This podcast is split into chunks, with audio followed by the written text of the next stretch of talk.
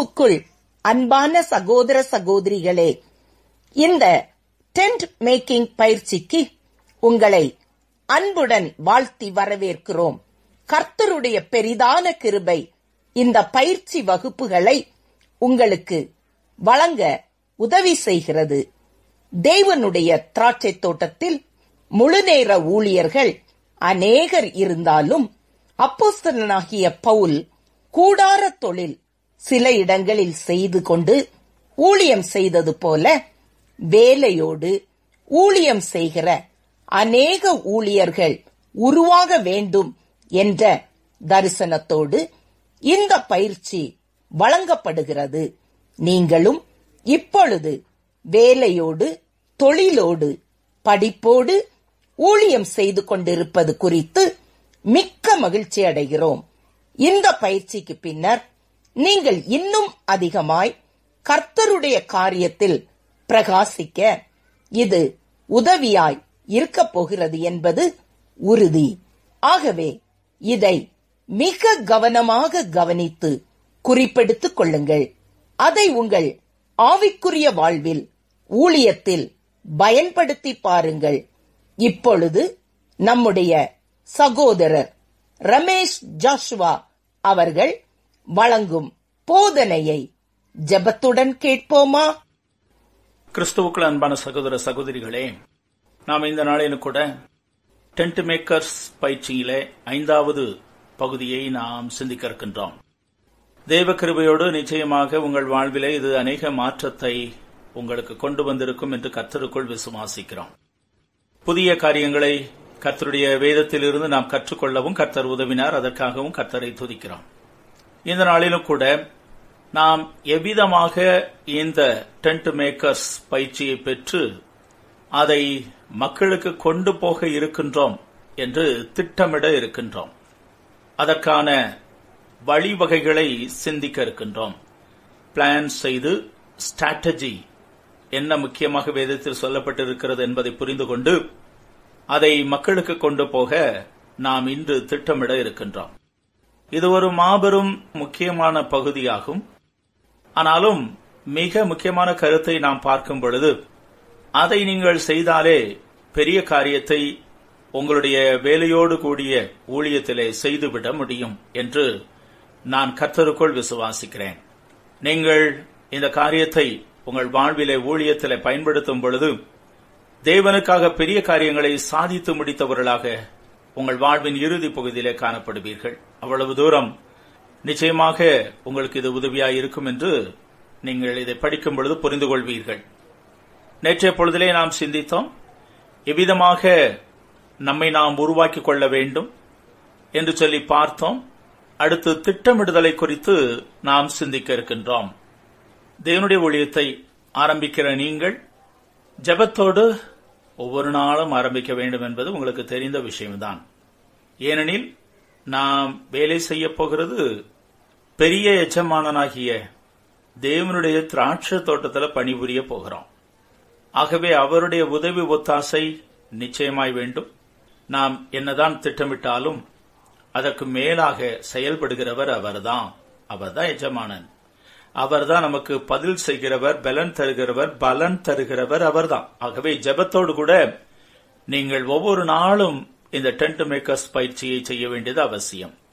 ஜபம் இல்லாம வெறும் திட்டமோ ஸ்ட்ராட்டஜியும் இருந்து பிரயோஜனம் இல்லை என்பதை எப்பொழுதும் நாம் அறிந்திருக்கிறோம். ஆகவே ஜெபத்தோடு ஆரம்பியுங்கள். அதை தொடர்ந்து திட்டமிடுங்கள். ஏற்கனவே திட்டமிட்டு அதை செய்வதற்கு ஆண்டவரிடத்தில் ஒப்புக்கொடுங்கள் கத்தாவை கத்தாவே நான் இவ்விதமாய் திட்டமிட்டிருக்கிறேன் இதை உமக்கு பிரியமானபடி செய்வதற்கு எனக்கு உதவி செய்யும் என்று ஜெபம் பண்ணுங்க. அந்த திட்டத்தை அடுத்து நிறைவேற்ற நீங்க செயல்பட இறங்கும் பொழுது கர்த்தர் அதற்குரிய வழிவகைகளை தரப்பார். அதற்குரிய ஒரே சிந்தனை உள்ள மக்களை உங்களோடு இணைப்பார். மட்டுமல்ல நீங்க அவ்விதமாய் சேர்ந்து செயல்படுவதற்குரிய எல்லா சூழ்நிலைகளையும் பிளாட்ஃபார்மையும் எல்லா மக்கள் கூட்டத்தையும் உங்களுக்கு கர்த்தர் கிருபையாக தருவார். சரி. இப்ப நம்ம திட்டமிட ஆரம்பிக்கிறோம். உட்கார்ந்து நீங்க ஜெபத்தோடு கூட உபவாசம் இருந்து ஜெபத்தோடு கூட நீங்க இதை செய்யலாம். நீங்க இந்த காரியத்தின் அடிப்படையில தான் செயல்பட போறீங்க. சோ இது ஒரு வரைபடம் போல உங்களுடைய ஊழியத்திற்காக நீங்க செய்கிற காரியம். முதலாவது ஸ்ட்ராட்டஜி ரொம்ப முக்கியம். உங்களுடைய யுக்தி எப்படி இருக்க போகிறது? நம்முடைய பெரிய தலைவர் அப்போ பவுல பார்க்கிறோம். அவர் அந்த கூடார தொழில் செய்து கொண்டு அதன் வழியாக மக்களை சந்திப்பதற்கு அங்கே வருகிற வியாபாரிகள் பயணிகள் போன்றோரை சந்தித்து இயேசுவை சொல்வதற்காக அந்த தொழிலை செய்தார் என்று ஏற்கனவே நான் கூறினேன். ஒவ்வொரு ஓய்வு நாளிலும் அவர் அந்த ஜப ஆலயங்களிலே இயேசுவை பற்றி கூறினார். மீதி நாட்களிலே இப்படியாக பொதுமக்களை சந்திப்பதற்கு அவர் இந்த யுக்தியை கை கொண்டார் என்று நாம் டென்ட் மேக்கர் பயிற்சியிலே முந்தின பாடங்களிலே படித்திருக்கிறோம். அப்ப இதுதான் நம்முடைய ஸ்ட்ராட்டஜி ரொம்ப முக்கியமான யுக்தி. மக்களை சந்திப்பதற்கு வழிவகைகளை ஏற்படுத்த வேண்டும். அதுக்கு என்ன உங்களுக்கு கற்று தந்திருக்கிறாரு? தொழிலை தந்திருக்கிறாரா? படிப்பை தந்திருக்கிறாரா? உங்களுடைய தொழில் எப்படிப்பட்டது? இப்ப டாக்டரா இருக்கீங்கன்னு வைங்களேன். உங்களை தேடி ஆத்துமாக்கள் வருகிறது என்று அர்த்தம். உங்களை ரொம்ப மதிப்பாங்க. அப்ப நீங்க சொல்கிறத வேத வாக்காக கருதுவாங்க. டீச்சரா இருக்கிறீங்க. உங்களை நோக்கி ஆத்துமாக்கள் வருகிறது. இப்ப ஊழியர்களா நாங்க இருக்கிற முழு நேர ஊழியர்கள் நாங்க ஆத்துமாக்களை தேடி போகணும். ஆனா டீச்சர்ஸா டாக்டரா தொழில் செய்கிற உங்களை நோக்கி தான் ஆத்துமாக்கள் தேடி வருது. இதை நீங்க புரிந்து கொள்ளணும். அப்ப எந்த இடத்துல கத்தர் உங்களை வைத்திருக்கிறார்? உங்களை எந்த பொசிஷன்ல வைத்திருக்கிறார்? அதன் வழியாக நான் எவ்விதமாக மற்றவர்களோடு பழக முடியும்? இயேசுவை பகிர்ந்து கொள்ள முடியும் என்று சொல்லி எப்பொழுதும் நீங்க அதை குறித்து கொஞ்சம் திட்டமுடையவர்களாக கண்ணோட்டமுடையவர்களாக இருக்க வேண்டும். அதன் அடிப்படையில் தான் நீங்க திட்டமிட போறீங்க. என்னுடைய தொடர்பு இப்படிப்பட்ட சூழ்நிலையில் இருக்கிறது மக்களோடு. ஆகவே நான் இதன் வழியாக இப்படி இப்படி நான் செய்ய போகின்றேன் என்று எழுதி திட்டமிடப் போகிறீர்கள். அப்ப உங்களுடைய வாழ்க்கையில இது ரொம்ப முக்கியம். ஆவியானவர் நிச்சயமாய் கற்றுத்தருகிறார். நான் ஒரு சகோதரியை கடந்த ஒரு சில ஆண்டுகளுக்கு முன்பதாக சந்தித்தேன். அவர்கள் கிராம ஊழியம் செய்கிறவர்கள் அதிக படிப்பறிவு இல்லாதவர்கள். ஆனா தேவ அறிவு இருந்தா போதுமே. வேதறிவு இருக்கிறது தேவ ஆவியானவர் கூட இருக்கிறார். அப்போ அவங்க சொன்னாங்க ஒரு ஊருக்கு நாங்கள் ஊழியம் செய்வதற்கு ரொம்ப கஷ்டப்பட்டு தான் அந்த ஊரை இயேசுவுக்காய் திறக்க முடிந்தது. உள்ளே விட மாட்டாங்க கிறிஸ்டியன்னாலே விட மாட்டாங்க ஆகவே நாங்கள் அவர்களை முதலாவது அந்த ஊர்ல ஓரமா இருக்கிற ஒரு வீட்டை நாங்கள் மெதுவாக சந்தித்தோம். வெகு தூரம் நடந்து போயிட்டு அங்க போய் சந்திப்போம் பேசுவோம் பழகுவோம். அப்போ அவங்ககிட்ட நாங்க பக்கத்து ஊர்ல குடியிருக்கிறோமா நல்ல பால் இங்க எங்கே கிடைக்கும் எப்படின்னு சொல்லி நான் அவங்ககிட்ட பேசினேன் என்று சொன்னார்கள். அவர்கள் பால் வியாபாரம் செய்கிறார்கள் என்பதை அறிந்துதான் அவங்க அப்படி கேட்டாங்க. அப்போ அவங்க சொன்னாங்க எங்க வீட்டிலே வாங்கலாம். அப்போ பால் அங்கே போய் மெனக்கெட்டு காலையில போயிட்டு வாங்கி அவர்கள் எப்பொழுதும் அந்த தொடர்பை ஏற்படுத்திக் கொண்டார்களாம். ஆக தொடர்ந்து நல்ல பழக்கம் ஏற்பட்டது. மெதுவாக இயேசுவை சொல்ல ஆரம்பித்தார்கள். அப்ப சிலர் எதிர்த்தார்கள் வியாபாரம் செய்கிற அந்த சகோதரி சொன்னாங்க என்ன ஏன் என்ன செய்தாங்க என்ன தப்பு பண்ணாங்க? அவங்க நல்லா தானே பழகுறாங்க. ஒன்றும் பிரச்சனை இல்லை. யார் எதிர்த்தா என்னம்மா? நீங்க எங்க வீட்டுக்கு வாங்கம்மா? என்று சொல்லி அந்த வீட்டுக்கு வர போக தொடர்ந்து ஜெபம் மெதுவாக ஆரம்பிக்க அதற்கு பிறகு அந்த சகோதரியோடு தொடர்புள்ள மற்றவர்கள் அங்கு அழைத்து வரப்பட்டனர். அவ்விதமாக இயேசு கிறிஸ்து அந்த கிராமத்திற்கு அறிமுகப்படுத்தப்பட்டார் என்று அவங்க சொன்னது ரொம்ப ஆச்சரியமான ஒரு காரியமாக எனக்கு தோன்றியது. உண்மைதான். அப்போ ஆவியானவர் எவ்விதமாய் செயல்படுகிறார்? படித்தாலும் சரி படிக்காவிட்டாலும் சரி அதுக்காக திட்டமிட்டாலும் சரி திட்டமிடாவிட்டாலும் சரி நிச்சயமாய் பரிசுத்த ஆவியானவர் முன்னின்று நடத்துகிறார் தம்முடைய ஊழியத்தை என்பதை நாங்கள் விசுவாசிக்கிறோம் நீங்களும் விசுவாசிக்கிறீங்க. ஆனாலும் இன்னும் திறம்பட செய்வதற்கு ஒரு திட்டமிடுதல் நலமா இருக்கும் என்பதனாலே தான் நான் உங்களோடு இந்த காரியத்தை சொல்ல விரும்புகின்றேன். அப்போ சாய்க பவுலை போல கூடார தொழில் மூலமாக தொடர்பை ஏற்படுத்திக் கொண்டார் சந்திக்கும் வாய்ப்பை ஏற்படுத்திக் கொண்டார். நட்பை உருவாக்கி கொண்டு இயேசுவை சொல்லக்கூடிய அந்த வாய்ப்பை உருவாக்கி கொண்டார். இந்த காலகட்டத்தில் இதுதான் மிக மிக அவசியமானதொரு யுக்தியாக இருக்கிறது.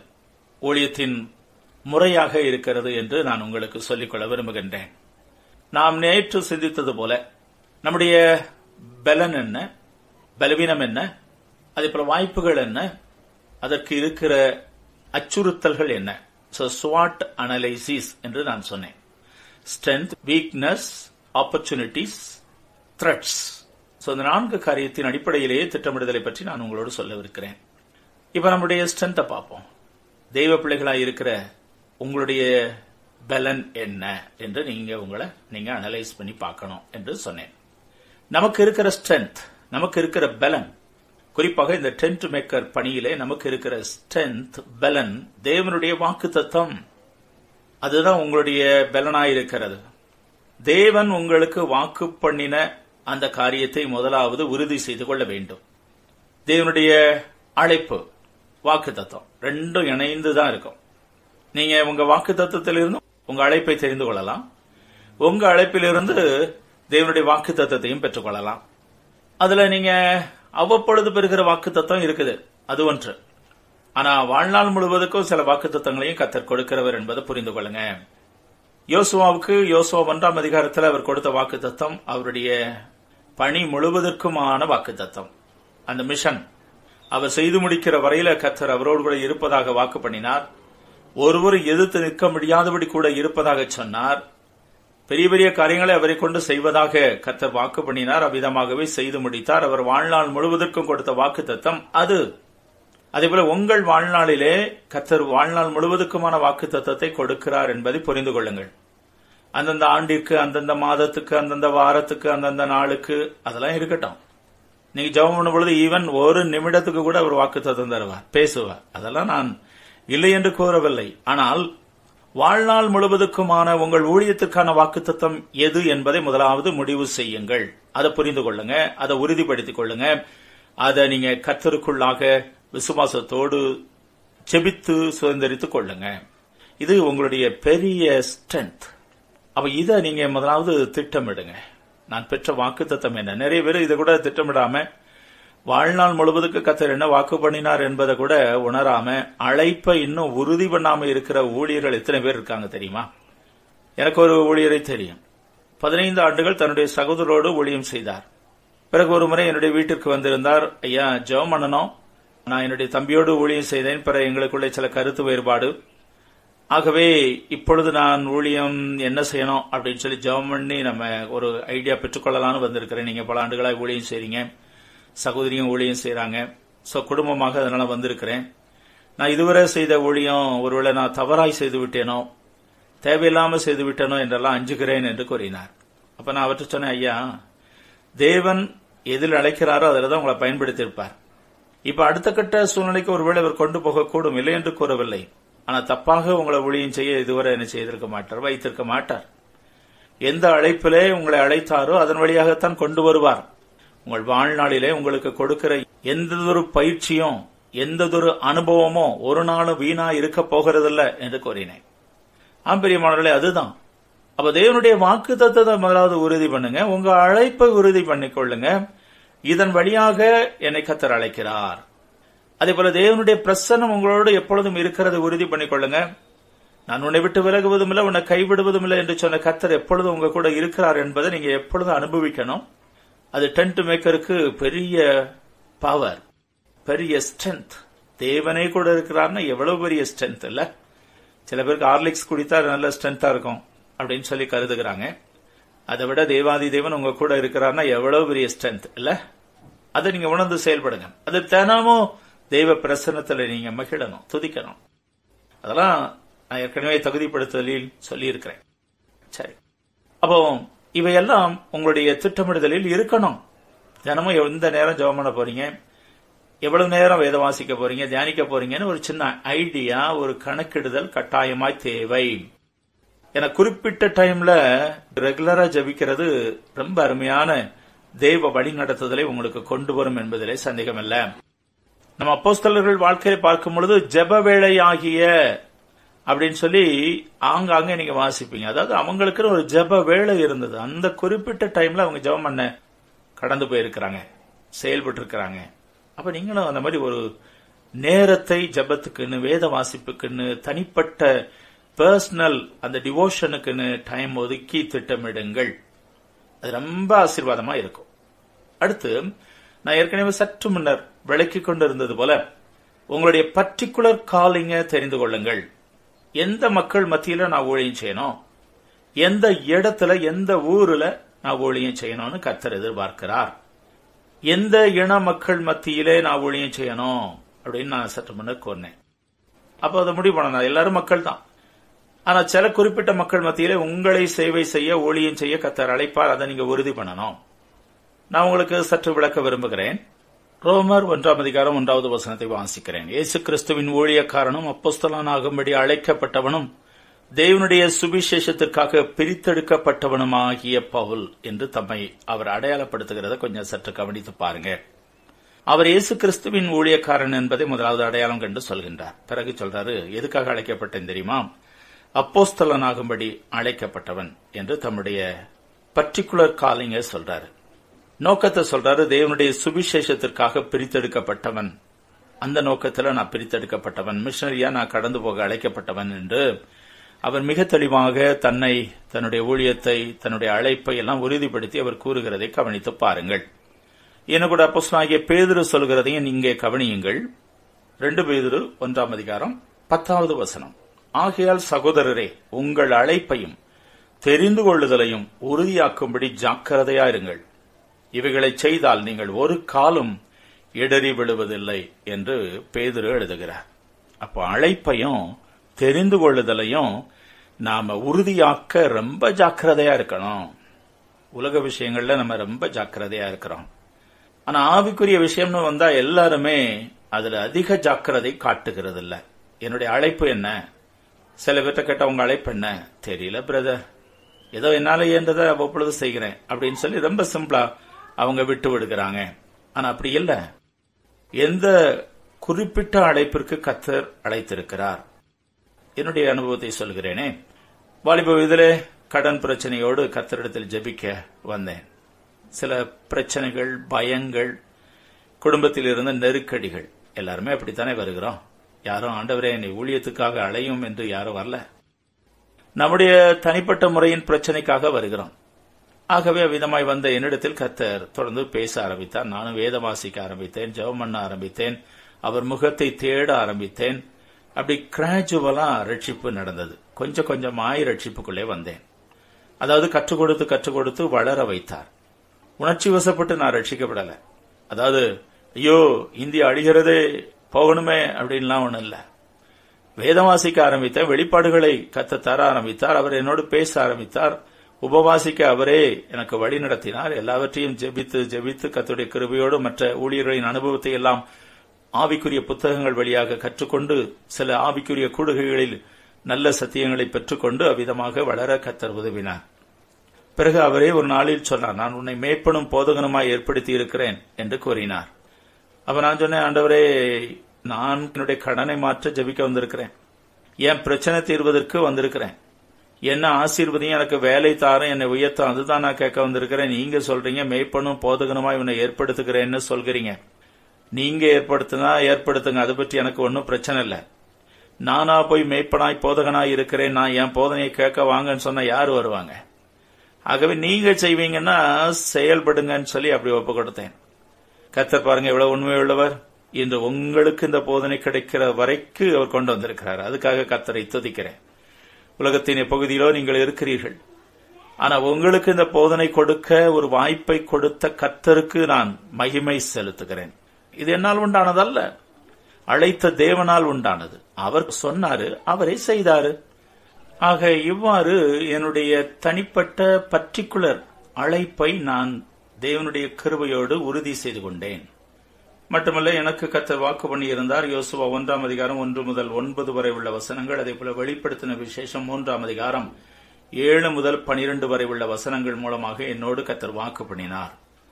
இதுவே என்னுடைய வாழ்வின் முழுமைக்குமான வாக்கு தத்துவம் என்று கத்தருக்குள்ளாக நான் உறுதியாக விசுவாசிக்கிறேன்.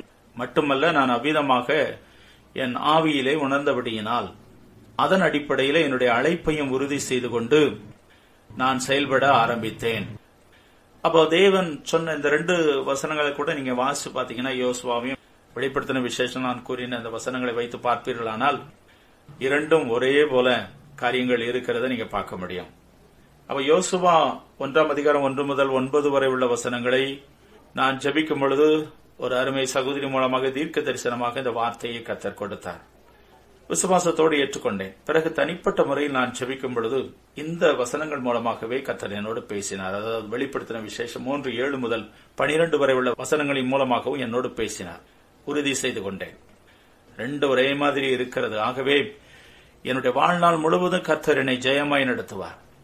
கொஞ்சம் பலன் இருக்கிற நான் கத்தருக்காக பெரிய காரியங்களை சாதிக்கிற இடத்தில் என் தேவன் வைப்பார் என்று விசுவாசித்து அன்று ஒப்புக் கொடுத்தேன் மட்டுமல்ல இன்னொரு முறை உபவாசித்து ஜபித்துக் கொண்டிருக்கும் பொழுது கத்தர் சொன்னார் உன்னை மெய்ப்பனும் போதகனுமாய் ஏற்படுத்தினேன் என்று சொன்னார். இப்படியாக என்னுடைய அழைப்பு என்னுடைய வாழ்நாள் முழுவதுக்குமான வாக்கு தத்தங்கள் எல்லாவற்றையும் உறுதி செய்து கொண்டு அந்த காரியங்கள் மீது என்னுடைய திட்டமிடுதலை வைத்தேன். அது சம்பந்தமாக சிந்தித்தேன். அது சம்பந்தமான காரியங்களையே என்னுடைய மனது நாடிற்று. அநேக புத்தகங்கள் ஆவிக்குரிய புத்தகங்கள் என்று பார்க்கும் பொழுது முக்கியமாக போதனை புத்தகங்கள் தான் என்னை கவரும். அதை படிக்க ஆரம்பித்தேன். சாதாரணமா ஆறுதல் படுத்துகிற பிரசங்கத்தை செய்வது எனக்கு அவ்வளவு ஆத்தும திருப்தியை தருவதில்லை. ஆகவே போதிக்கிறதை கத்துடைய கிருபையோடு தெரிந்து கொள்ள அவர் உள்ளத்தை ஏவினார். இப்படி சொல்லிக்கிட்டே போகலாம்.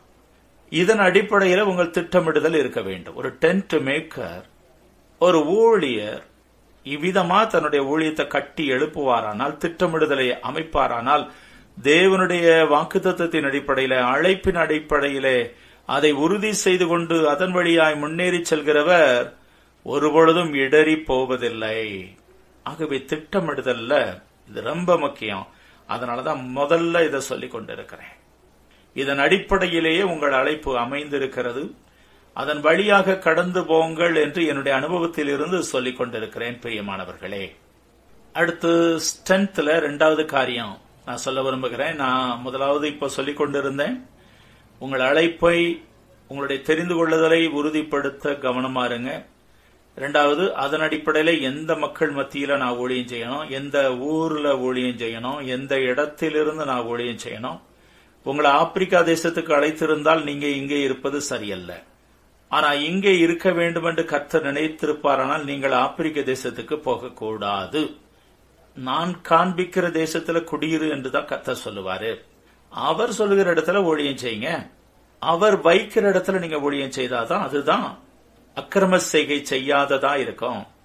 தேவ சித்தம் இல்லாம எல்லாமே ஊழியம் தானே. எனக்கு தோன்றுகிறது என்று நீங்களாய் புறப்பட்டு போகாதபடி ஜாக்கிரதையா இருங்க. அப்போ நம்ம எந்த மக்கள் மத்தியில எந்த ஜாதியார் மத்தியில ஒருவேளை உங்களுக்கு உடல்நல குறை உள்ளவர்கள் மத்தியில இல்ல எய்ட்ஸ் பேஷண்ட்ஸ் மத்தியில ஊழியம் தருவாரானால் அதை நீங்க உறுதி பண்ணணும். இல்லாவிட்டால் நாடோடி மக்கள் மத்தியில் ஒருவேளை ஊழியம் தருவாரானால் அந்த ஊழியத்தை தேர்ந்தெடுத்து குறிப்பிட்ட மக்கள் இனத்தை தேர்ந்தெடுத்து குறிப்பிட்ட இடத்தை தேர்ந்தெடுத்து குறிப்பிட்ட வகையில ஊழியம் செய்ய திட்டமிடுங்கள். ரெண்டாவது காரியம் இப்ப சொல்கிறேன். உங்களுடைய பலன் என்னன்னு இப்ப நீங்க உட்கார்ந்து கொஞ்சம் ஜபத்தோடு முடிவு பண்ணி அந்த பலனை நான் எந்த விதமாக நான் பயன்படுத்த முடியும் என்று திட்டமிடுங்க. இப்ப வாக்கு தத்தத்தில் ஆவிக்குரிய பலத்தை பற்றி பார்த்து விட்டோம். இப்பொழுது உங்களுக்கு இருக்கிற மற்ற பலனை பாருங்க. உங்களுக்கு நல்ல பேச முடியும். உங்களுக்கு நல்ல கம்ப்யூட்டர் நாலேஜ் இருக்குது. உங்களுக்கு நல்ல ஸ்போக்கன் இங்கிலீஷ் இருக்குது. நன்றாக பாடுவீர்கள். இப்படி சில ஸ்ட்ரென்த் உங்களுக்கு இருக்கும். அந்த ஸ்ட்ரென்த்தை வைத்து இப்படியாக இந்த திறமைகளை எனக்கு கத்தர் கொடுத்திருக்கிற இந்த தாளந்துகளை நான் எவ்விதமாய் பயன்படுத்த போகிறேன் என்று திட்டமிடுங்க. எனக்கு ஒரு மிஷினரி தெரியும். வட இந்தியாவிலே கார்கோட்டி என்ற ஃபீல்டில் மிஷன் ஃபீல்டில் இருந்தார் நாங்கள் போகும் பொழுது அங்கே அந்த போட்டில் போகும் பொழுது அந்த போட்டில் போகிற அந்த மக்களுக்காக அவர் காலையில இந்தியில மராட்டியில பாடலை பாடுவாராம். சப்போ அந்த மக்கள் போகும் பொழுது வரும் பொழுது இவர் பாட்டுக்கு வைக்கப்படாமல் பாடுவார். ஆச்சரியமா இருக்கும். சில மிஷரிகளில் பார்க்கும்போது பார்த்தீங்கன்னா அவர் பஸ்ல எப்படி நீங்க அந்த பேனாலாம் விற்பாங்கல்ல அதே மாதிரி அவர் எழும்பி நிப்பார் திடீரென்று எல்லாரும் இங்க பாருங்க. ஏசு கிறிஸ்து உங்களுக்காக மறித்தார் நாமெல்லாம் பாவிகள் அப்படின்னு சொல்லி அந்த பஸ்ல அவர் பாட்டுக்கு கை தட்டி சொல்ல ஆரம்பிப்பார். அப்ப அந்த மிஷனரியை பார்த்து கேட்ட ஐயா நீங்க இவ்வளவு தைரியமா சொல்றீங்களே? அப்படின்னா அவர் சொல்வாரு நான் ஏற்கனவே மறித்து போயிருக்க வேண்டியவன். அதாவது செத்துட்டேன் அப்படின்னு சொல்கிற இடத்துல நான் ஹாஸ்பிட்டல்ல வைக்கப்பட்டிருந்தேன். எனக்கு திரும்ப ஜீவனை தந்தவர் என் ஏசு அப்ப இந்த உயிர் அவரால் தான் இருக்குது. அப்ப அவருக்காகத்தானே நான் வாழணும் அப்படின்னு சொல்லி ரொம்ப கமிட்டடா சொல்லுவார் பாருங்க. அப்படி கத்துடைய கிருபையோடு இப்படிப்பட்ட மிஷனர்களின் அந்த உற்சாகமூட்டுகிற வார்த்தையினால் தான் இவ்வளவு தூரம் இன்று வரை கத்துடைய கிருபையினால் செல்ல முடிகிறது பிரியமானவர்களே. அப்ப உங்க வாழ்க்கையில கூட உங்களுடைய பலனை எப்படி எந்த விதங்கள்ல வெக்கப்படாம பயன்படுத்த போறீங்கன்னு சொல்லி முடிவு செய்யுங்க. என்ன திறமை உங்ககிட்ட இருக்குது என்ன ஸ்ட்ரென்த் இருக்குதுன்னு கண்டுபிடிங்க. அதை பயன்படுத்தும் வழிவகைகளை கண்டுபிடித்து திட்டமிடுங்க. நான் இந்த வழிகளில் என்னுடைய பலனை பயன்படுத்த போகிறேன். என்னுடைய ஸ்போக்கன் இங்கிலீஷ் மூலமாக நான் இலவசமாக ஸ்போக்கன் இங்கிலீஷ் எடுத்து சில வாலிபர்களை வாலிப பிள்ளைகளை வாலிப தம்பிமார சிறுவர்களை இல்ல ஸ்கூல்ல போய் நான் டீச் பண்ணி இலவசமாக கூட டீச் பண்ணி அங்க வருகிற பிள்ளைகளுக்கு நல்ல கான்டாக்டை உருவாக்கி இயேசுவை கொடுப்பேன். ஆ செய்யலாம். எப்படினாலும் நீங்க திட்டமிடலாம். அதுக்கு ஒரு ஐடியா தான் நான் கொடுத்து கொண்டு இருக்கிறேன் அப்ப அதுக்கு வாரத்துக்கு எத்தனை நாள் நான் அந்த ஸ்கூல் போகலாம்? எந்தெந்த நாட்களில் நான் ஃப்ரீயா இருக்கிறேன்? இப்படி பல திட்டமிடுதலை பற்றி தான் நான் இப்பொழுது பேசிக் கொண்டிருக்கிறேன். அதுக்கப்புறம் மூன்றாவது காரியம். உங்களுடைய மிஷன் அண்ட் விஷனை எழுதுங்க. குறிப்பா நீங்க ஒரு சபையில இருக்கிறீங்கன்னா நான் சொன்னேன் ஏற்கனவே அந்த சபைக்கு உட்பட்டு செயல்படுகிற ஒரு பொறுப்புள்ள இடத்தில் நீங்கள் இருங்கள். நீங்க பணி செய்கிறீங்க தொழில் செய்கிறீங்க தனிப்பட்ட முறையில் உங்கள் கையில் வருமானம் வருகிறது என்பதற்காக நான் யாருக்கும் கட்டுப்பட்டவன் அல்ல என்ற எண்ணத்தோடு செயல்படாதபடி நீங்களே உங்களை அந்த குறிப்பிட்ட சபைக்கு உட்படுத்திக் கொள்ளுங்கள். இல்ல ஒரு இயக்கத்தோடு இணைந்து செயல்படுவீர்களானால் அதோடு தொடர்புடையவர்களாக இருங்கள் என்று ஏற்கனவே கூறினேன். அவ்விதமாக திட்டமிடுங்க. ஒரு மென்டரை தெரிந்து கொள்ளுங்க. உங்களுடைய சபையில இல்லாவிட்டால் ஒரு மூப்பரை தெரிந்து கொள்ளுங்க. அவர்களுக்கு பொறுப்புடையவர்களாக நான் இன்று இங்கே சென்றேன் அங்கே சென்றேன் அப்படி செய்தேன் என்று பேசுகிற அளவிற்கு ஒரு ஐக்கியத்தை வைத்துக் கொள்ளுங்க. ஒருவருக்காக ஒருவர் ஜெபிப்பதற்கு அது உதவியா இருக்கும் அவர்கள் சொல்கிற ஆலோசனை உங்களை உற்சாகமூட்டுகிறதா இருக்கும். ஆக இவ்விதமாக நீங்கள் திட்டமிட வேண்டியது அவசியம். ஒரு மென்டரை தேர்ந்தெடுத்து நான் இந்தந்த நாளிலே இவ்விதமாய் செயல்பட திட்டமிட்டு இருக்கிறேன் என்று அவர்களோடு பகிர்ந்து கொள்ளுங்கள். சபையினுடைய அந்த மிஷன் அறிக்கையை கொஞ்சம் பாருங்க. சில சபைகள் அந்த மிஷன் விஷன் எல்லாம் இல்லாதபடி சில சபைகள் இருக்கிறது. ஆனா அநேக சபைகள் இவ்விதமாய் தரிசனத்தோடு செயல்படுவாங்க. அதுதான் ஆரோக்கியமான சபை. அப்ப அந்த மிஷன் விஷன் அந்த தரிசனங்களோடு உங்கள் தரிசனங்களையும் ஒத்ததாக வடிவமைத்துக் கொள்ளுங்கள். முதலாவது ஒரு தரிசனம். அதுக்கு கீழே சில அதை எவ்விதமாக திட்டமிட போகிறீர்கள் செய்ய போகிறீர்கள் அது மிஷன் சோ விஷன் முதலாவது வேணும். தரிசனம் இல்லாம எந்த காரியத்தையும் சாதிக்க முடியாது. இயேசு கிறிஸ்துவானவர் ஒவ்வொரு ஊழியர்களுக்கும் தரிசனம் தருகிறார். தம்முடைய அப்போஸ்தலர்களை அழைக்கும் போது கூட உங்களை மனிதர்களை பிடிக்கிறவர்கள் ஆக்குவேன் என்று தரிசனத்தை கொடுத்துதான் அழைத்தார். ஆக ஒரு தரிசனத்தை முதலாவது நீங்கள் பெறுவதற்கு கத்த நிச்சயமாய் செயல்பட்டு உங்களுக்கு தருவார். அப்ப அந்த தரிசனத்தை முதலாவது எழுதி கொள்ளுங்க. பிறகு அதை எவ்விதமா நிறைவேற்ற போறீங்க அது பேர் தான் மிஷன். அப்போ நீங்க கொண்ட தரிசனத்தின் அடிப்படையில அதுக்கு ஏற்றபடி செயல்பாட்டு வழிமுறைகளை எழுதுகிறீங்க. வருடத்துக்கு ஒரு முறையாவது இத்தனை ஜபக்குழுக்களை ஏற்படுத்துவேன். இத்தனை வருடத்துக்கு ஒரு முறை ஒரு சபையையாவது நான் புறஜாதியார் மத்தியிலே ஏற்படுத்துவேன். வருடத்திற்கு இத்தனை ஆத்துமாக்களையாவது நான் கர்த்தருக்காக சம்பாதிக்க திட்டமிட்டிருக்கிறேன். இப்படியெல்லாம் எழுதுகிறது மிஷன். அப்படி எழுதி நீங்க திட்டமிடுங்க. இந்த திட்டமிடுதல்ல அது ஒரு மேனேஜபிளா இருக்கணும். அதாவது பெரிய தரிசனம் கொள்வது நல்லது. ஆனா அது கொஞ்சமேனும் நடைமுறைப்படுத்துகிறதா இருக்கணும். அந்த மாதிரி தரிசனம் கொள்ளணும். வருடத்துக்கு நூறு சபையை ஸ்தாபிப்பேன். அது பெரிய தரிசனம். ஆனா உங்களிடம் இருக்கிற கெப்பாசிட்டி என்ன? அப்போ வருடத்துக்கு ஒரு சபையாவது ஸ்தாபிப்பேன். இது மேனேஜபிள் சரிதானா? இது உங்களால செய்ய முடியும் அப்படிங்கிற ஒரு அளவிற்கு காணப்படுகிறது. அப்போ உங்கள் தரிசனம் நீங்கள் சென்றடையக்கூடியதா இருக்கணும். செய்து முடிக்க ஓரளவு அது மேனேஜபிளா இருக்கணும் என்பதை கொஞ்சம் கவனம் பண்ணுங்க. பெரிய தரிசனம் கொள்வது நல்லதுதான். சில பேர் சொல்ல நீங்க கேட்டிருப்பீங்க. இந்தியாவில் உள்ள எல்லாரும் ரட்சிக்கப்பட ஜெபிக்கணும் இல்லைன்னு சொல்லல. நான் இந்தியாவில் உள்ள எல்லாரையும் சந்திப்பேன் அப்படின்னு சொல்றது கேட்க நல்லா இருக்கும். ஆனா அது ஒரு மேனேஜபிளா நீங்க உங்களுடைய அந்த திட்டமிடுதல்ல எழுதுங்க. வருடத்திற்கு அட்லீஸ்ட் ஒரு ஜபக்குழு இல்லாட்டா மாதத்துக்கு ஒரு ஜபக்குழு அப்படின்னு சொல்லி நீங்க மேனேஜபிளா தரிசனம் கொள்ளலாம். அதை செய்து முடிக்க உங்களால் முடிகிறது. ஒன்று செய்து முடித்துட்டு ரெண்டு செய்ய முடியுதுன்னா அடுத்த தரிசனம் கொள்ளும் போது அடுத்த மாத திட்டமிடுதல நீங்க ரெண்டுன்னு எழுதிக்கலாம் மூணுன்னு எழுதிக்கலாம். அதை பற்றி ஒண்ணும் ஆனா நீங்க ரொம்ப ஹெவியா எழுதும் போது என்ன நடக்கும் அப்படின்னா நீங்க உங்களுக்கு நீங்களே திட்டமிடுகிறீங்க பிறகு நீங்களே சோர்ந்து போவீங்க. வருடத்துக்கு ஒரு சபையாவது ஸ்தாபிச்சிடணும்னு நினைச்சேன் ஒரு ஆத்மா கூட வரலையே அப்படின்னு சொல்லி சில வேலைகளை யோசிக்கிறீங்கன்னு வைங்களேன். அப்ப நீங்க என்ன செய்வீங்க? அடடா நம்ம ஒன்னும் செய்ய முடியாத போல கர்த்தருக்காக அப்படின்னு சொல்லி சோர்ந்து போக வாய்ப்பு இருக்கிறது. ஆகவே நீங்கள் அந்த மிஷன் அந்த விஷன் எல்லாவற்றையும் கர்த்தருக்குள்ளாக பெரிதாக தரிசனம் கொண்டாலும் அத இன்னும் சிறிது சிறிது பகுதியா பிரிக்க வேண்டியது அவசியம். ஒரு வருடத்திற்கு ஒரு சபையாவது ஸ்தாபிக்கணும். இல்ல பனிரெண்டு சபை ஸ்தாபிக்கணும்னு திட்டமிடுகிறீங்கன்னு வைங்களேன். வருடத்துக்கு பனிரெண்டு சபை. அப்ப மாதத்துக்கு ஒரு சபையாவது ஸ்தாபிக்கணும்ல? அந்த மாதிரி அடுத்து அந்த சின்ன யூனிட்டா பிரித்து மாதத்துக்கு ஒன்று.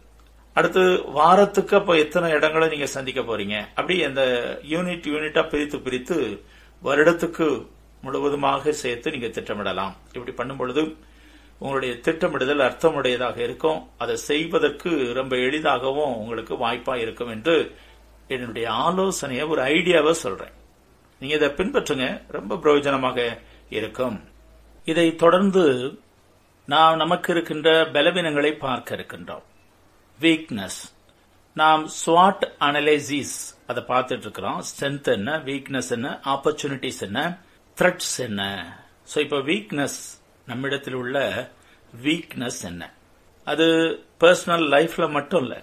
நம்முடைய வாழ்வில் மொத்தத்தில் இருக்கிற ஒவ்வொரு காரியத்தையும் ஜஸ்ட் கொஞ்சம் பார்த்து தெரிந்து வைத்துக் கொள்ள வேண்டியது சாதிப்பதற்கு அதை அறிந்து வைத்துக் கொள்ள வேண்டியது அவசியம். ஊழியத்தில் நமக்கு இருக்கிற பலவீனம் என்ன? அதை கொஞ்சம் பாருங்க முதலாவது. திட்டமிடும் முன்னர் அதையெல்லாம் நான் சரி பண்ணணும் என்ற நோக்கத்தோடு நீங்க பாருங்க. ஏன்னா பலவீனம் என்னன்னு நம்ம தெரிஞ்சாதான் அதை பலப்படுத்தணும் அப்படிங்கிறது நமக்கு தெரியும். இந்த குறிப்பிட்ட ஏரியாவில் அதிகமாக கவனம் செலுத்த முடியும். எல்லாமே சரியா தான் இருக்குது அப்படின்னு நம்ம நினைச்சோம்னா நம்மை நாம் பலப்படுத்துவது கொஞ்சம் கடினமான காரியம். ஆகவே ஊழியத்தில் உங்களுக்கு இருக்கிற பலவீனம் என்ன? வீக்னஸ் என்ன? உங்களால பிரசங்கிக்க முடியுமா? இல்லாவிட்டால் பிரசங்கிக்கும் பொழுது நீங்க எங்கே தடுமாறுகிறீர்கள்? அதுல எந்த ஏரியாவை நீங்க இன்னும் அதிகமாய் கவர் பண்ணி அதிகமாக முன்னேற்றத்துக்கு கொண்டு வர வேண்டியிருக்கிறது? கவனம் செலுத்த வேண்டிய இடம் என்ன என்று சொல்லி நீங்க கண்டுபிடிக்க போறீங்க. அப்படி கண்டுபிடிச்சாதான் திட்டமிட முடியும். ஒருவேளை பிரசங்கிக்கவே தெரியலனா பிரசங்கம் பண்ணுவது எப்படி அப்படின்னு சொல்லி கூட நாங்க அதற்காக நிறைய ஃப்ரீ கோர்ஸ் கூட வச்சிருக்கிறோம். பாடங்கள் பதினேழு பாடங்கள் ஏற்றி வைத்திருக்கிறோம். நீங்க சொன்னீங்கன்னா எங்களோடு பேசுவீங்கன்னா நாங்க உங்களுக்கு அதை சொல்லி தரவும் விரும்புகின்றோம். அப்போ பிரசங்கம் பண்ணுவதில் நான் எவ்வளவு தூரம் பலவீனமாய் இருக்கிறேன்? அதை கொஞ்சம் பாருங்க. உங்களால ஆலோசனை சொல்ல முடிகிறதா? மற்றவங்களுக்கு ஆலோசனை சொல்வதற்கு திறன் இருக்கிறதா? ஏன்னா நீங்க டென்ட் மேக்கரா கடந்து போகிறீங்க. மக்களை நீங்களே தனிப்பட்ட முறையில சில வேளைகளில் சந்திக்க வேண்டியதா இருக்கும். அப்ப ஆலோசனை கொடுப்பதற்கு உங்களுக்கு தேவையான அளவுக்கு பயிற்சி இருக்கிறதா? எந்த அளவுக்கு நீங்க ஆலோசனை கொடுத்து வெற்றியாக மற்றவர்களை நடத்தி இருக்கிறீர்கள் அவர்கள் பிரச்சனையிலிருந்து வெளியே வந்திருக்கிறார்கள் என்பதை கொஞ்சம் நீங்க திட்டமிட்டு பாருங்க. ஆவியானவர் நிச்சயமா உதவி செய்கிறார். நீங்க அந்த ஊழியத்துல கத்தர் உங்களை வைப்பாரானால் உதவுகின்றார். ஆனா அதை நீங்க இன்னும் திறம்பட செய்வதற்கு ஆவியானவர் வேதத்தில் தந்திருக்கிற அநேக காரியங்களை நீங்க கற்றுக்கொள்ள வேண்டியது அவசியம். வேதத்தின் அடிப்படையில எவ்விதமாய் ஆலோசனை சொல்ல வேண்டும் என்பதற்கே அதற்கு சிறந்த படிப்புகள் எல்லாம் உண்டு. ஒருவேளை உங்களுக்கு அதற்கு அதிக நேரம் செலவழிக்க முடியாவிட்டாலும் வேதத்தின் அடிப்படையில் கொடுப்பதற்கு அநேக ஆலோசனைகள் நீங்க ஆன்லைன்ல கூட படிக்கலாம். நிறைய புத்தகங்கள் வருகின்றது. அப்போ எந்த இடத்துல ஆலோசனை கொடுப்பதில் எனக்கு திறமை தேவையா இருக்கிறது? அடுத்து கம்யூனிகேஷன் ஸ்கில் மற்றவர்களோடு தொடர்பு கலை அது ரொம்ப முக்கியம். டென்ட் மேக்கரா போகிற உங்களுக்கு. ஒருவேளை கம்யூனிகேஷன்ல உங்களால திறம்பட செய்ய முடியலையா? அதையே நீங்க உட்கார்ந்து உருவாக்கணும்னு சொல்லி திட்டமிடுங்க. அதற்குன்னு இந்த மணி நேரங்களில் இத்தனை மணித்துளிகளை நான் அதுக்குன்னு பயன்படுத்துவேன்னு கூட நீங்க திட்டமிடலாம். கம்யூனிகேஷனை இல்லாட்டா ஒன்னு ஒன்னா இப்படி நீங்க ஒவ்வொரு காரியங்களையா இப்படி யோசித்து ப்ரீச்சிங் கவுன்சிலிங் கம்யூனிகேஷன் முதல்ல இதை முடிப்பேன். அதை முடிச்ச பிறகு இதை படிப்பேன். இதுல திறமையை உருவாக்கி கொள்வேன்னு சொல்லி ஒன்னு ஒன்னிலும் நீங்க திறமையை உருவாக்க முயற்சிக்கலாம். பிரியமானவர்களே இதை கேட்பதற்கு உங்களுக்கு ஒருவேளை அது ஒரு கடமையாக நினைத்தீர்களானால் ரொம்ப போர் அடிக்கிற மாதிரி தெரியும். ஆனா தேவனுடைய பணியை சிறப்பா செய்கிறீங்க செய்யணும் அப்படிங்கிற எண்ணம் இருக்கும்போது இதெல்லாம் ரொம்ப ஆர்வமாய் போகும் பாருங்க. அப்ப கம்யூனிகேஷன் அது ஒரு சிறந்த கலை தேவை டென்ட் மேக்கரா இருக்கிறவங்களுக்கு அது ரொம்ப ரொம்ப அவசியமான ஒன்றாக இருக்கிறது. அதை எவ்விதமாய் கம்யூனிகேஷன்ல நீங்க உங்களை உருவாக்க போறீங்க உங்களை இம்ப்ரூவ் பண்ண போறீங்கன்னு சொல்லி கொஞ்சம் உட்கார்ந்து திட்டமிடுங்க. அதற்கு நீங்க எடுக்க போகிற முயற்சிகள் என்னென்ன அப்படின்னு சொல்லி எழுதி வைத்துக் கொள்ளுங்க. அடுத்து மற்றவர்களை அணுகுவதில் உங்களுக்கு இருக்கிற பிரச்சனைகள் என்னென்ன? அந்த பலவீனத்தை கொஞ்சம் பாருங்க. சில பேருக்கு பாத்தீங்கன்னா யாரை பார்த்தாலும் அந்த பேசுவதற்கு ஆரம்பிக்க தெரியாது. நான் ஆசிரியரா இருந்த பொழுது நான் முதல்வராக இருந்தேன். அப்பொழுது எங்களுடைய ஸ்கூல்ல ஒரு வாத்தியார் உண்டு மேக்ஸ் சார் அவர் விதமாக பாத்தீங்கன்னா ஸ்டார்டிங் ட்ரபிள் அவருக்கு இருக்கும். அவரே சொல்வார் அண்ணா எனக்கு ஆரம்பிக்க தான் கஷ்டம். ஆரம்பிச்ச பிறகு நிக்க வைப்பது எனக்கு கொஞ்சம் கஷ்டம். ஸ்டாப் பண்றது ரொம்ப கஷ்டம் அப்படின்னு சொல்வாரு சோ ஸ்டார்டிங் ட்ரபிள் அப்படியே நிப்பாரு. ஒரு ஐந்து நிமிடம் கிளாஸ்ல அப்படியே நின்று போயிருவாரு பிறகுதான் திடீர்னு ஆரம்பிப்பாரு. பிறகு தொடர்ந்து வண்டி இழுத்துருவாரு. அதே போலதான் சிலருக்கு சுவிசேஷத்தை சொல்வதற்கு எப்படி ஆரம்பிக்கிறது? எப்படி அணுகுவது? அப்படின்னு கூட தெரியாம இருக்கலாம். உங்களுக்கு அந்த பலவீனம் இருக்குன்னா அதை கொஞ்சம் உட்கார்ந்து திட்டமிடுங்க. நான் ஏன் பேசுவதில் திணறுகிறேன்? ஆரம்பிப்பதற்கு நான் என்னென்ன முறைகளை பின்பற்றலாம்? சிலரை பாருங்க எப்படி அவங்க ஆரம்பிக்கிறாங்கன்னு சொல்லி கொஞ்சம் கவனித்து பாருங்க. வெற்றியாய் வாழ்கிற சிலரை பாருங்கள் அவர்கள் எவ்விதமாக மற்றவர்களை அணுகுகிறார்கள் என்பதை கவனித்து அதை உங்கள் வாழ்வின் பழக்கமாய் மாற்றுங்கள். இன்னும் ஒருவேளை ஸ்டேஜ் ஃபியர் இருக்குதா? உங்கள் பலவீனம் ஸ்டேஜ் ஃபியர் அப்படின்னு சொல்லி இருக்குன்னா கொஞ்சம் அதை குறித்து கவனம் பண்ணணும். ஏன்னா டென்ட் மேக்கர் எப்பொழுதும் தனிப்பட்ட முறையிலே ஊழியர் செய்வார்னு எதிர்பார்க்க முடியாது. ஒரு சின்ன ஜபக்குழு ஆரம்பிக்க வேண்டிய சூழ்நிலைகள் ஆகலாம். நாள்பட கத்தர் உங்களை உருவாக்கும் போது ஒரு சபையாய் அது ஸ்தாபிக்கக்கூடிய வீட்டு சபையாய் ஸ்தாபிக்கிற இடத்துக்கு வரக்கூடும். அப்ப மின்னு நின்னுலாம் நமக்கு பேச தெரியாதுங்க. நீங்க பேசுங்க நீங்க நடத்துங்க அவர் நடத்துங்க என்று சொல்கிற இடத்துல நீங்க இருக்கக்கூடாது. ஸ்டேஜ் ஃபியர் உங்கள் வாழ்வில் இருக்கிறதா? அதை கொஞ்சம் நான் எப்படி நீக்க போறேன்? பிரசங்க கலை அந்த பாடம் நாங்கள் அந்த ஃப்ரீ கோர்ஸ்ல அதையும் சொல்லி கொடுத்திருக்கிறோம். எப்படி ஸ்டேஜ் ஃபியரை போக்குவது? அப்ப இந்த மாதிரி நிறைய காரியங்கள் புத்தகங்கள் இருக்குது. அதுக்கெல்லாம் நம்ம நேரத்தை செலவழித்து தேவனுடைய காரியத்தில் சிறப்பாய் திகழ்வதற்கு முயற்சி எடுத்தால் இன்னும் அதிகமாய் உங்கள் ஊழியம் பெருகும். அதுக்கு நீங்க திட்டமிடணும் சொல்லி சொல்லி கொண்டிருக்கிறேன். அப்போ உங்களுடைய வீக்னஸ் என்னன்னு சொல்லி இப்போ இதுல எல்லாம் கண்டுபிடிக்கிறீங்க. அடுத்து ஸ்பிரிச்சுவல் லைஃப்ல என்ன? பலவீனம். உங்களுக்கு ஜெபிக்க தெரியலையா? உருவாக்குங்க. வேதத்தை எடுத்து வாசித்து சொல்ல தெரியலையா? உருவாக்குங்க. அதுல என்னென்ன விதங்களில் உங்களுக்கு பலவீனம் இருக்கிறது என்று உங்களுக்கு தான் தெரியும். இல்ல ஆவிக்குரிய வல்லமை இல்லையா? வரங்கள் இல்லையா? கத்தரிடத்துல கேட்டு பெற்றுக்கொள்ளுங்க. ஏன்னா அது ஒரு பெரிய பலவீனம். ஏன்னா நாம செய்ய போகிறது ஆவிக்குரிய யுத்தம். நாம ஊழியம் செய்ய போகிறோம். அதுக்கு பரலோகத்தின் அந்த எம்பவர் நமக்கு வேணும். அந்த வல்லமை வேணும். அதான் ஆவிக்குரிய வரங்கள் வல்லமைகள். அதிகாரத்தை கத்தரிடத்துல பெற்றுக்கொள்கிறோம். நீங்க கத்தரை சார்ந்து உங்களுக்கு கிஃப்ட்ஸ் ஆவிக்குரிய வரங்கள் இல்லைன்னா அதை நாடணும். என்ன வரம் வேணும்னு உங்களுக்கு கத்தரிடத்தில் கேட்கணும்னு தோணுகிறதோ அத பரிசுத்த ஆவியானவரிடத்துல கேளுங்க. அப்ப ஆவிக்குரிய வரங்கள் இல்லைன்னா அது ஒரு பலவீனம் உங்க ஊழியத்துக்கு. அப்ப அத எப்படி பெற்றுக்கொள்ள போறீங்க? இது ஒரு பெரிய திட்டமிடுதல் இல்ல. ஜெபித்து அத கர்த்தரிடத்துல எப்படி கேட்க போறோம் எவ்வளவு நாள் கேட்க போறோம் அதுக்கு என்ன மாதிரி நீங்க வலியுறுத்த போறீங்க எந்த வரத்தை நாடணும் அப்படின்லாம் நீங்க கொஞ்சம் முடிவு பண்ணி கேட்கலாம். தேவன் தம்முடைய கிருபையின்படி உங்களுக்கு என்ன வரங்கள் தேவையோ அத்தனையும் தருகிறார். ஆனா தீர்க்க தரிசன வரத்தை நாடுங்கள் என்று பவுல் எழுதுகிறார் அல்லவா? அப்ப நாடுகிறது நம்முடைய கரத்தில் இருக்கிறது. சில காரியங்களை நீங்க விரும்பி கேட்கலாம். சரி அடுத்து பாக்குறீங்க உங்க அன்றாட வாழ்க்கையில் என்னென்ன பலவீனங்கள் இருக்கிறது. உங்களுடைய பர்சனாலிட்டியை டெவலப் பண்ணணும். ஆளுமை திறன். அதுக்காக உயரமா ஹைட்டா வெயிட்டா அழகா சோப்பா இல்ல மீச அப்படிலாம் இல்ல பிரியமானவர்களே. ஆளுமை திறன் அதுக்குமே நமக்கு படிப்புகள் இருக்குது. பர்சனாலிட்டி டெவலப்மெண்ட் ஆன்லைன்ல நீங்க படிக்கலாம்.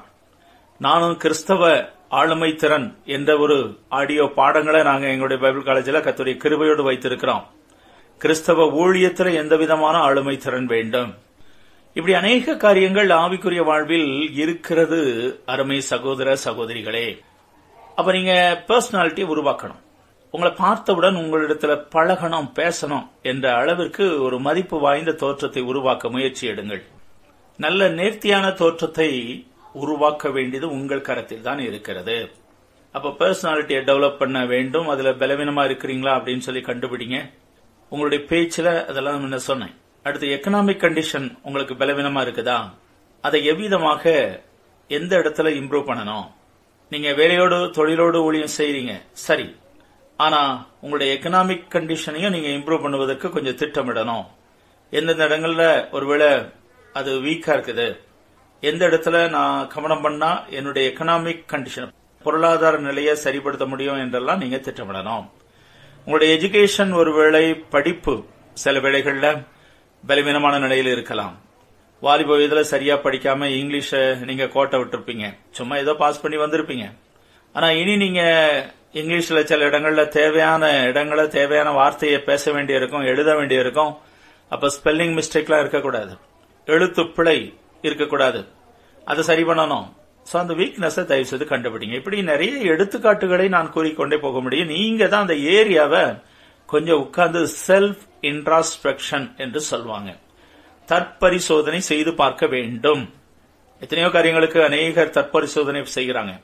ஆனா நீங்க உங்க வாழ்க்கையில கத்துடைய ஊழியத்திற்காக உங்களை தற்பரிசோதனை செய்து பாருங்கள். நான் எந்த இடத்துல வீக்காக இருக்கிறேன் பலவீனமாக இருக்கிறேன் நான் கவனம் பண்ண வேண்டிய பகுதிகள் என்னென்ன அதை உட்கார்ந்து எழுதுங்க அதை திட்டமிடுங்க அதை நிறைவேற்றுவதற்கு அதை முழுமைப்படுத்துவதற்கு திட்டமிடுங்க. அடுத்து வாய்ப்புகள் என்னன்னு கண்டுபிடிக்க போறீங்க. உங்க கையில் இருக்கிற வாய்ப்புகள். எஸ் டபிள்யூ அடுத்து ஓ ஆப்பர்ச்சுனிட்டிஸ் என்னென்ன வாய்ப்புகள் உங்களுக்கு இருக்குன்னு கொஞ்சம் உட்கார்ந்து எழுதி அதை பயன்படுத்துவதற்கு திட்டமிட போகிறீங்க. ஏன்னா மக்களை சந்திக்க தான் நீங்க இப்பொழுது டென்ட் மேக்கரா உருவாகி இருக்கிறீங்க. அப்ப எந்தெந்த விதங்கள்ல மக்களை சந்திக்கலாம்? அதுக்கு என்னென்ன வாய்ப்பு இருக்கிறது என்று நீங்கள் உட்கார்ந்து எழுத வேண்டும். திட்டமிடணும். அந்த குறிப்பிட்ட அந்த கூட்ட ஜனங்களை குறிப்பிட்ட இடத்துல குறிப்பிட்ட விதத்துல சந்திக்கணும் அப்படிங்கிறதுக்கு திட்டமிடுங்கள். அந்த மக்களை எந்தெந்த விதங்களில் நான் சந்திப்பதற்கு எனக்கு வாய்ப்பு இருக்கிறது? எனக்கு இருக்கிற தாளந்தை கொண்டு நான் எந்த விதத்தில் அந்த மக்களை நான் அணுக முடியும்? மட்டும் அடுத்து நீங்க முடிவு பண்ணணும். எந்த தேதியில நான் இந்த குறிப்பிட்ட இடத்துல பணியை ஆரம்பிக்கணும்? எத்தனை மாதங்கள் இல்லாவிட்ட எத்தனை ஆண்டுகள் நான் இந்த குறிப்பிட்ட இன மக்களுக்காக குறிப்பிட்ட இட மக்களுக்காக நேரத்தை செலவழிக்க போகிறேன். ஒவ்வொரு வாரமும் அதுக்கு இருக்கிற திட்டம் என்ன? ஒவ்வொரு மாதமும் இருக்கிற டார்கெட் என்ன? ஒவ்வொரு ஆண்டிற்கும் உள்ள என்னுடைய குறிக்கோள் இலக்கு என்ன என்று எழுதி வைத்துக் கொள்ள போகிறீங்க. இது ஒரு முறை செய்கிறது தானே? இவ்வளவு வேலை ஊழியத்துக்காக செய்வோமா அப்படின்னு சொல்லி நினைக்காதீங்க. இதை செய்து அதைப்படி ஃபாலோ பண்ணி பாருங்க. ரொம்ப சிறப்பாக உங்கள் ஊழியம் இருக்கும். அப்போ ஸ்டார்டிங் பாயிண்ட் இல்லாட்ட ஸ்டார்டிங் டேட் பினிஷிங் டேட் எழுதணும். கட் ஆஃப் டேட் இந்த குறிப்பிட்ட தேதிக்குள்ள நான் இதை முடிச்சிருக்கிறேனான்னு அப்பதான் எவாலுவேட் பண்ணி பார்க்கறதுக்கு நல்ல வாய்ப்பா இருக்கும். ஆகவே நீங்க ஆப்பர்ச்சுனிட்டிஸ வைத்து அடுத்து அந்த வாய்ப்பின் அடிப்படையில துவக்க நாளையும் அதை நிறைவு செய்ய வேண்டிய நாளையும் முடிவு செய்கிறீர்கள். அதுக்கப்புறம் என்ன செய்கிறீங்க? உங்கள் ஊழியத்திற்கு வாய்ப்பாய் இருக்கிற ஒரு மென்டரை கண்டுபிடிங்க. அதை முடிவு பண்ணுங்க திட்டமிடுங்க. கண்டுபிடிங்க உங்க சபையில இல்லாவிட்டா உங்க ஊழிய இயக்கத்துல ஒருத்தருமே வாய்ப்பா இல்லைன்னா எங்களை கூட நினைத்துக் கொள்ளுங்க.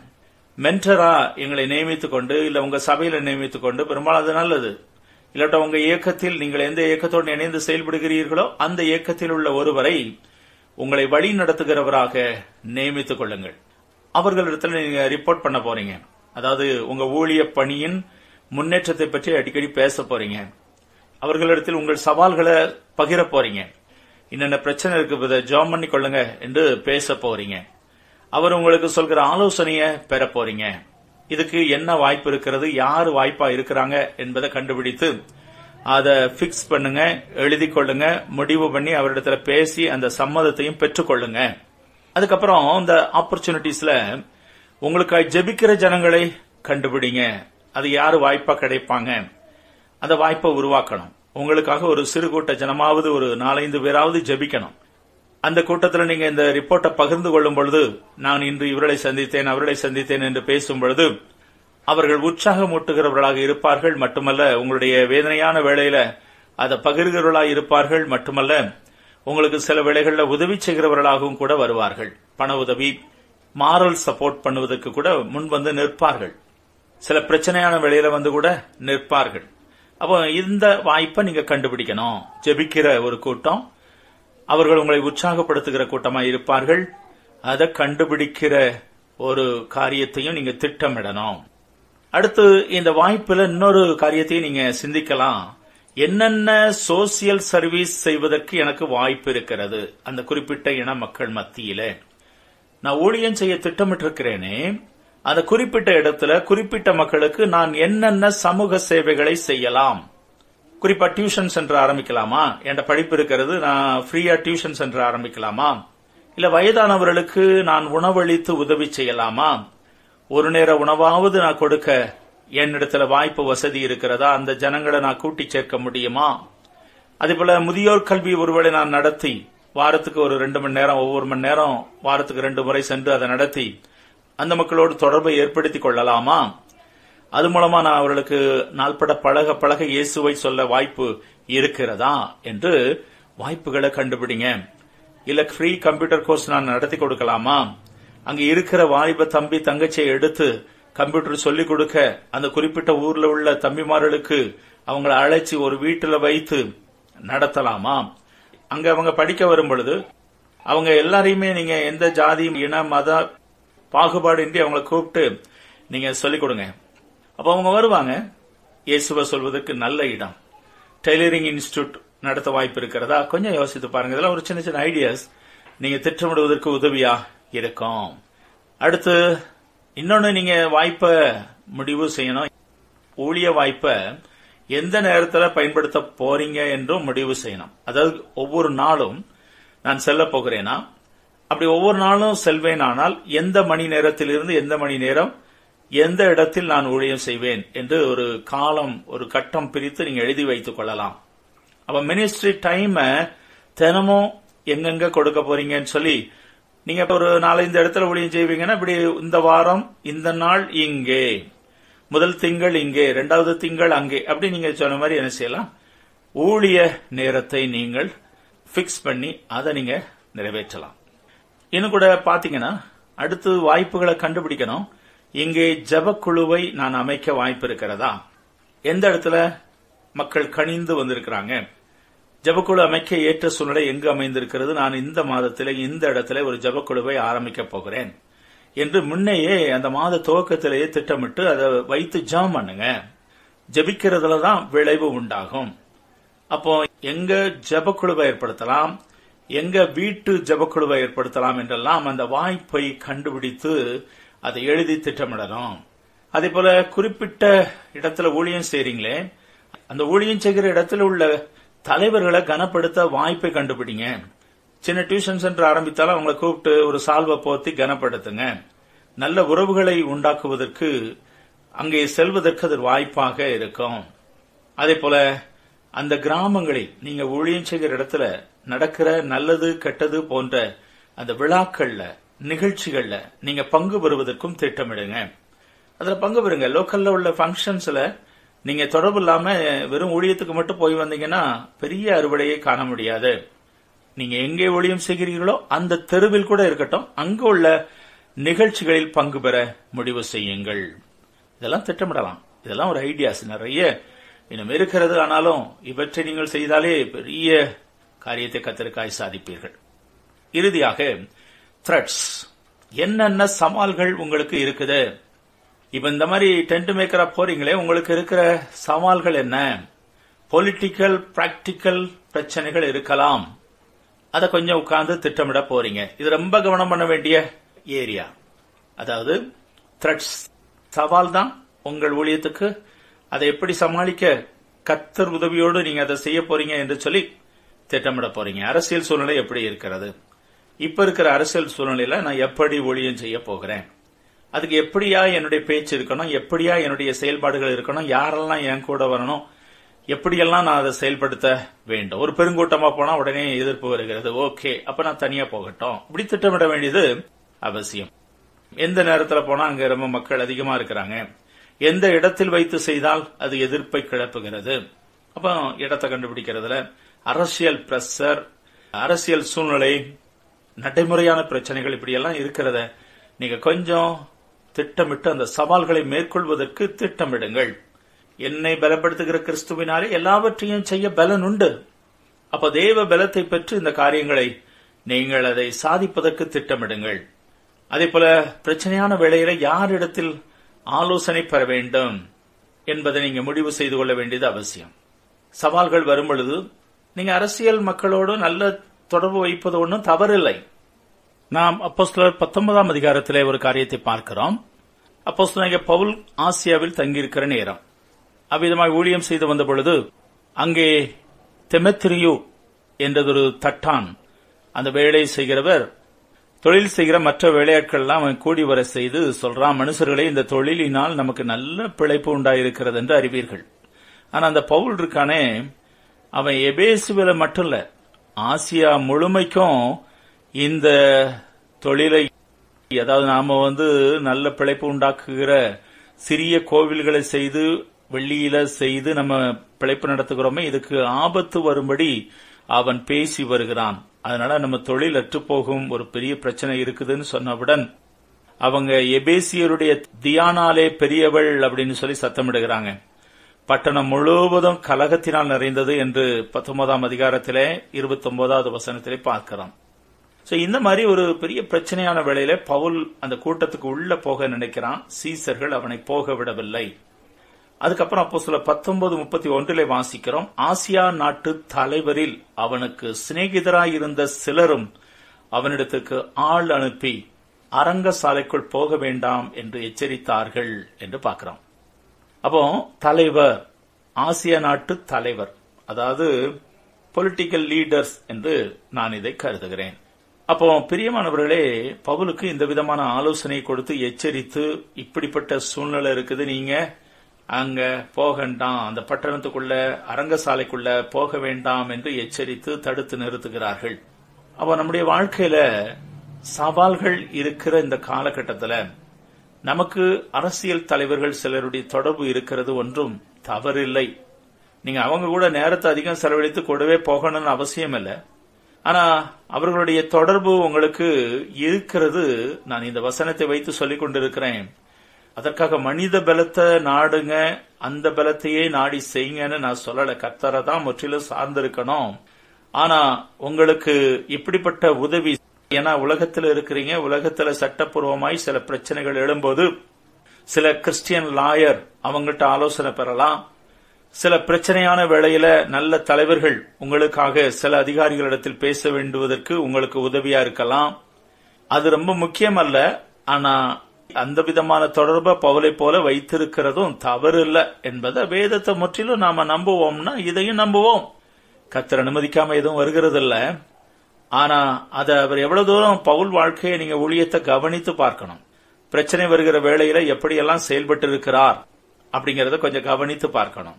பிரியமானவர்களே இங்கே ஆசிய நாட்டு தலைவருடைய ஆலோசனையையும் சேர்த்து அவர் கேட்கின்றார். அப்ப உங்களுக்கு இவ்விதமான சவால்கள் வரும் பொழுது டென்ட் மேக்கரா இருக்கிற நீங்க அதை எப்படி சமாளிக்க முடியும் என்று சொல்லி கொஞ்சம் திட்டமிடுவது ஒன்றும் தவறில்லை. பிரச்சனை வராதபடி முதலாவது நீங்க செயல்படணும். பிரச்சனைன்னு வந்தா என்ன செய்ய போறோம் அப்படிங்கறதையும் பார்க்கணும். நான் முன்னொரு நிகழ்ச்சியில கூட கூறியிருக்கிறேன். சில இடத்துல கொட்டடிச்சு வெளிப்படையா ஊழியம் செய்ய வருகிறோம்னு சொல்லிக்கிட்டு செய்கிற மாதிரி செய்ய வேண்டிய அவசியம் இல்லை. ரகசியமா செய்யலாம். இன்றைய காலகட்டத்தில் பாத்தீங்கன்னா ஒரு சின்ன சபை வைத்திருப்பாங்க. அதுக்கு ஸ்பீக்கர் அதுக்கு மியூசிக் அடிக்கிற அடியை பார்த்தோடனே பக்கத்தில் உள்ளவனே அவனுக்கே ஹார்ட் அட்டாக் வந்துடும் போல இருக்கு. அந்த அளவுக்கு மியூசிக்கை போட்டு அடிச்சு பயங்கரமா கொளுத்தி பக்கத்தில் உள்ளவன் பிரச்சனைக்கு வருகிற அளவுக்கு கொண்டு போய் விட்டு விடுகிறார்கள். அப்ப சவால்களை அதாவது பிரச்சனையை கிளப்பினதே நம்ம தான் நிறைய இடங்கள்ல. முழு இரவு பண்ணா வெளியில எதுக்கு நீங்க ஸ்பீக்கர் வைக்கிறீங்க? கொஞ்சம் யோசித்து பாருங்க. நான் வந்து ஆலோசனை தான் சொல்லிக் கொண்டு இருக்கிறேன் மேக்சிமம் வைக்க மாட்டாங்க. இல்ல சொல்றேன். சில பேர் அதையும் தாண்டி வைக்கிறாங்க. போட்டி பொறாமை அப்படின்னு வந்து அந்த கூட்டத்துக்கும் நம்ம கூட்டத்துக்கும் ஒத்துக்கொள்ளாது அப்படின்னு சொல்லி சில பேர் சபைக்கு சபைக்கு இடையே இருக்கிற போட்டியில கூட ஒரே சத்தம். இரவெல்லாம் அந்த மொழி ஜபத்துக்கு வெளியே கிராமம் அப்படின்னு போட்டாலும் அதை மற்றவங்க பார்த்துக்கிட்டு இருக்காங்க. பிரச்சனைய சவால நாமே அரைகூவலை அவங்ககிட்ட இருந்து பெறுகிறோம்.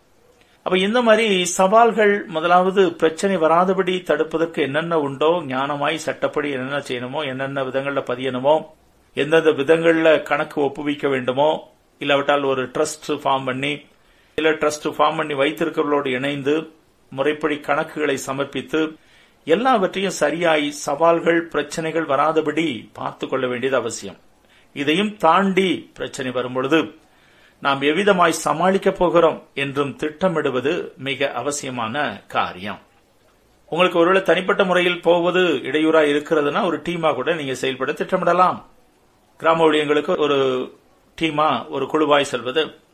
இப்படி மெடிக்கல் கேம்ப் நடத்தலாம் ஃப்ரீ கேம்ப்ஸ் இப்போ சோசியல் சர்வீஸ் மூலமா தான் சுவிசேஷத்தை அறிவிப்பது மிக அதிகமான நல்ல வாய்ப்பா இருக்கிறது. சும்மா வெறும் டிராக்ஸ் கொடுக்கறதெல்லாம் பெரிய எடுப்பாக இருப்பதில்லை. ஆகவே சோசியல் சர்வீஸ் மூலமாக அந்த சவால்களை மேற்கொள்வதற்கு திட்டமிடுங்க. நல்லது தானங்க செய்யறாங்க அப்படின்னு சொல்லி உங்க சார்பா நிப்பாங்க. அப்ப இவ்விதமாக சவால்களை மேற்கொள்ள திட்டமிடுங்கள்.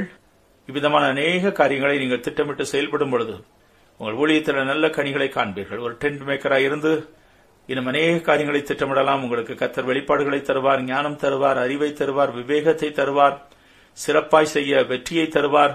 எல்லாம் கூட இருந்து செயல்படுகிற ஒரு தேவனை நீங்களும் நானும் பெற்றிருக்கிறோம். இது நாமாய் செயல்படுவது போல திட்டமிட்டாலும் இதில் கூட இருந்து செயல்படுகிற முக்கியமான தலைவர் ஒருவர் இருக்கிறார். அவர்தான் கத்தாதி கத்தர். ஏசு கிறிஸ்து உங்க கூட வருவார். இவை எல்லாவற்றையும் நிறைவேற்ற உதவுவார். இப்படி இருக்கணும் அப்படின்னு சொல்லி நீங்க திட்டமிட்ட பிறகு அப்படி இருக்க கத்தர் உதவி செய்வார். அதுதான் விசேஷம்.